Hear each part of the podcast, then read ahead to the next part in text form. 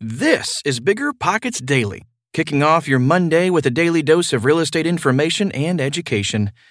The article I'm about to share is one of more than 10,000 blog articles available on Bigger Pockets, but you can't read the blog when you're walking the dog or browsing the MLS.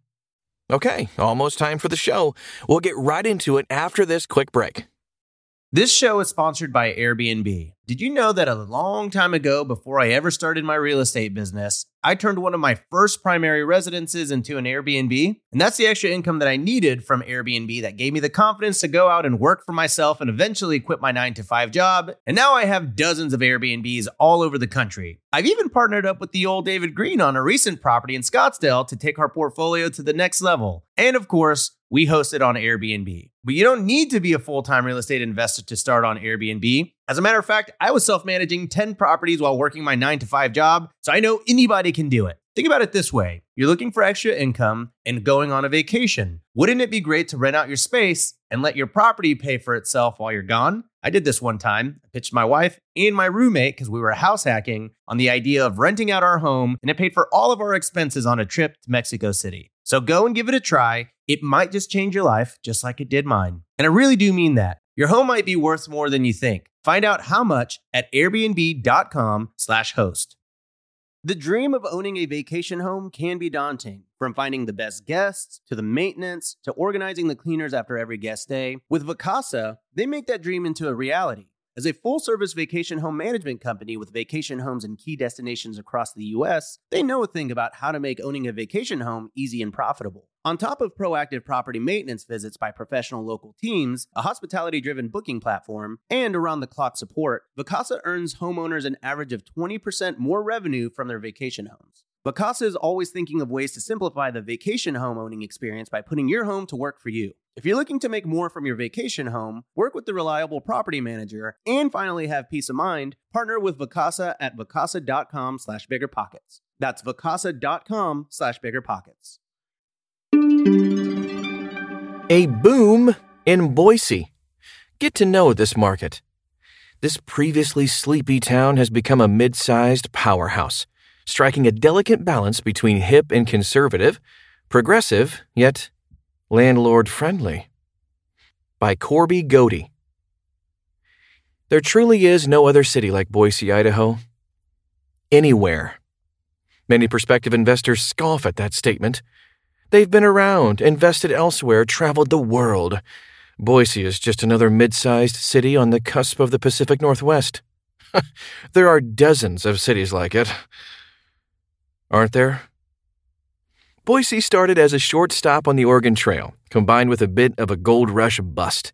Its nickname is the City of Trees, which must have been more than obvious to the travelers coming over the Owyhee Mountains, seeing the dense trees lining the Boise River at the bottom of the valley after they had been surrounded by desert and sagebrush for countless days prior.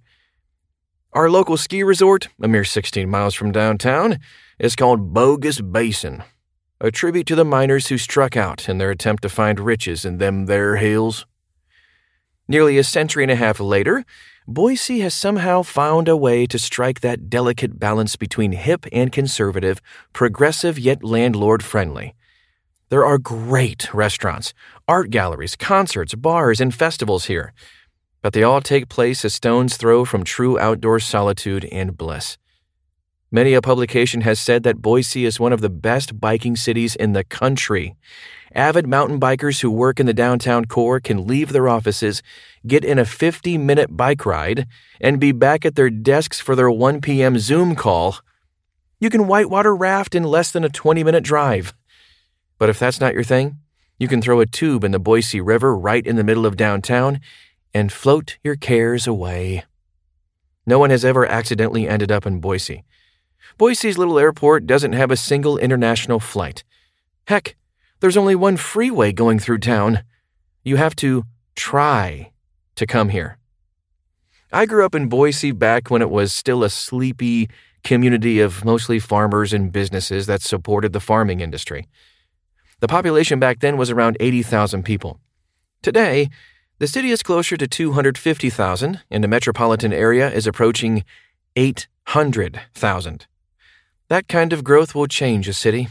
It used to be if you needed some pants, you could either buy them at Sears or Sears. If you wanted a meal, there were more choices, either McDonald's or Kentucky Fried Chicken. These days, we have everything that bigger cities in the West have an endless number of mom and pop boutiques, hipster whiskey bars, vegan restaurants, whatever you want. The quality of life and choices here have improved vastly. The icing on the cake is that this is still one of the safest cities in the country. I have three young boys, and there is nowhere in this valley that I would not take them after dark. Safe cities bring stable families and employment, which in turn makes it ridiculously easy to find high quality tenants who stay for a long time. the proof is in the pudding.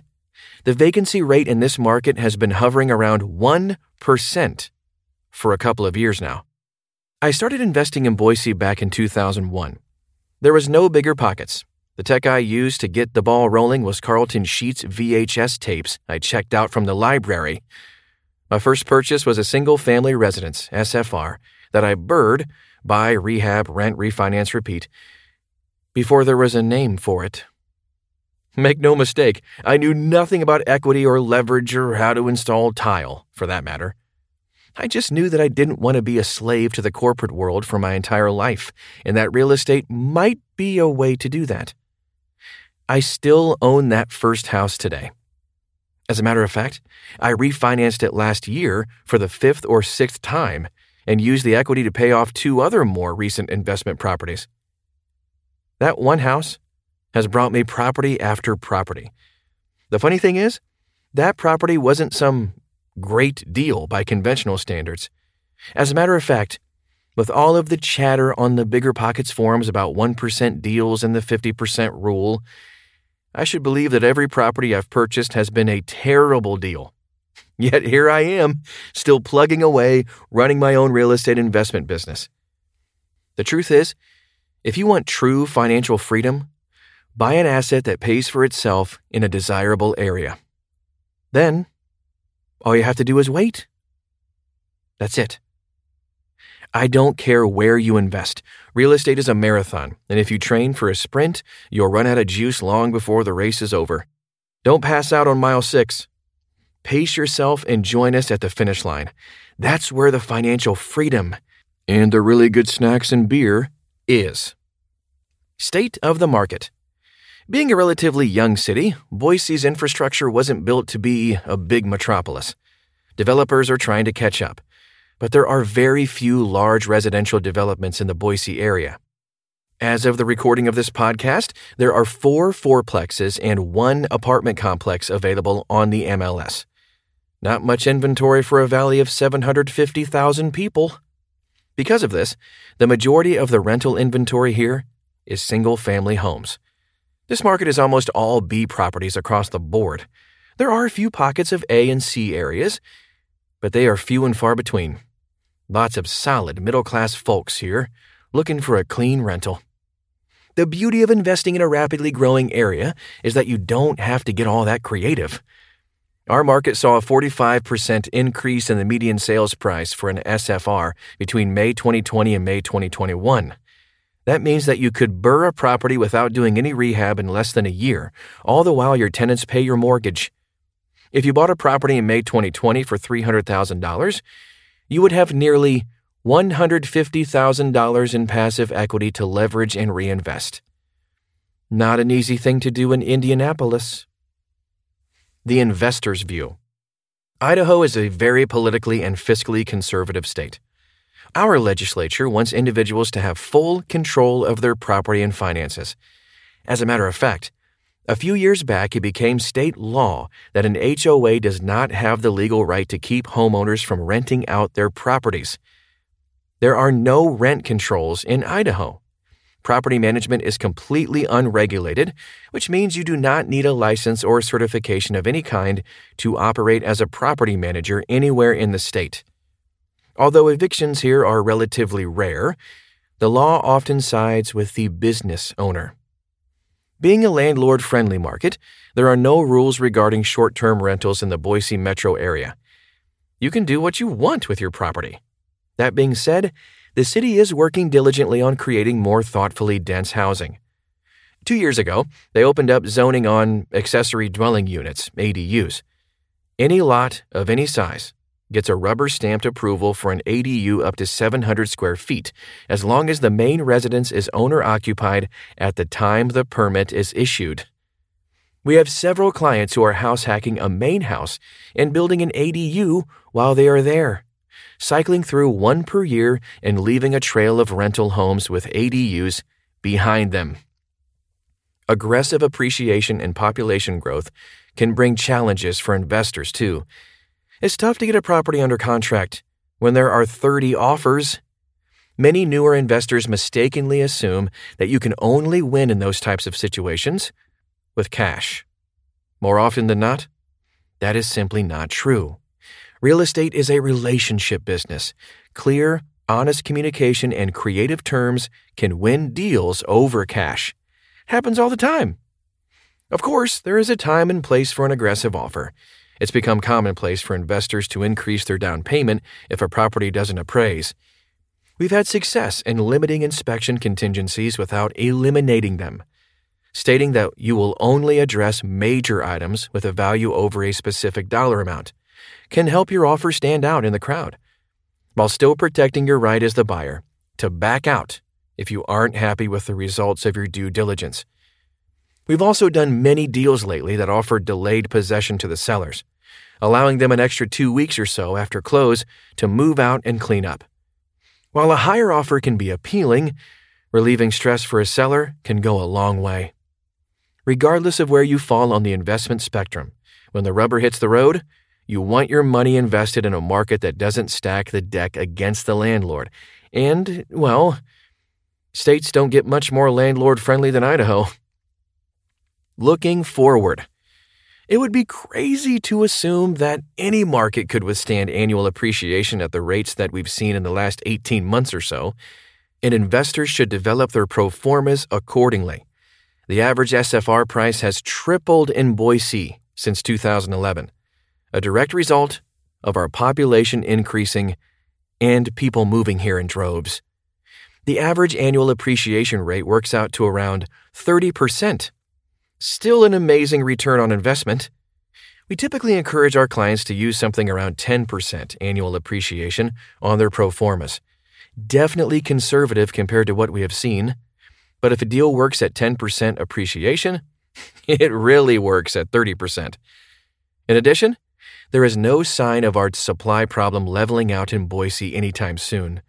That means property values should continue to increase and vacancy rates will remain low, making your investment very passive. Investors often talk about either wanting aggressive appreciation or high cash flowing deals. The beauty of a market like Boise is that you get both. You simply have to wait a bit. On average, Boise had the highest rent increases in the nation in 2020. You don't have to be a statistician to see that 40% appreciation and 12% rent increases aren't going to result in a never ending stream of 1% deals. However, once you are locked in at your mortgage price, rents will continue to climb as the property increases in value. You'll get excellent cash flow, just not on day one.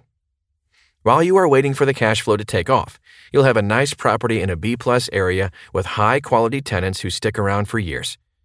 Before you know it, you'll retroactively have a killer, high performing asset on your hands. The Boise real estate market is strong and has been for a long time. We've been spoiled so much over the past couple of years that investors are starting to complain that they are only getting 20% appreciation and 10% rent increases. if only we could go back to 2008 for a quick reality check to remind ourselves how fortunate we are. The thing so many novice investors don't consider is this. When you are investing in a growing market with 1% vacancy, high quality tenants will be knocking at your door constantly we routinely turn over units in less than a week with new, high quality tenants with 700 plus credit scores, clean backgrounds, great references, and three times the rent for monthly income. In 20 years, I've only had one eviction, and that was my very first tenant we placed nearly two decades ago. The lack of evictions is very closely related to the high quality tenant pool in the Boise market. Within our management portfolio, approximately 3% of tenants pay rent after the third of the month, and 100% pay by the fifth. It doesn't get much more passive than that. Regardless of what happens with interest rates or the stock market, that doesn't change the fact that thousands of people are moving to the Boise metro area every month. There simply isn't enough housing, and builders can't keep up with demand. The national supply chain problems with building supplies have only exacerbated this issue. There is no end in sight to real estate being in high demand in Boise. If you want to dig a little bit deeper into the numbers of the Boise housing market, including home values, median home values, median apartment unit values, appreciation, population, demographics, median rent, and more, check this article out at biggerpockets.com. Just copy and paste the title of the podcast right into the search bar, and you'll find it. Congratulations! You just got smarter and one step closer to reaching your real estate investing goals. You know what else will make you smarter? Setting up keyword alerts in your Bigger Pockets profile. Go to Account Settings, Alerts, and set up alerts for the market or strategy you're interested in. For example, Turnkey or Kansas City. You're guaranteed to connect with like minded investors who share similar goals. Want to hear more Bigger Pockets Daily? Check out some older episodes you missed. Otherwise, we'll see you tomorrow.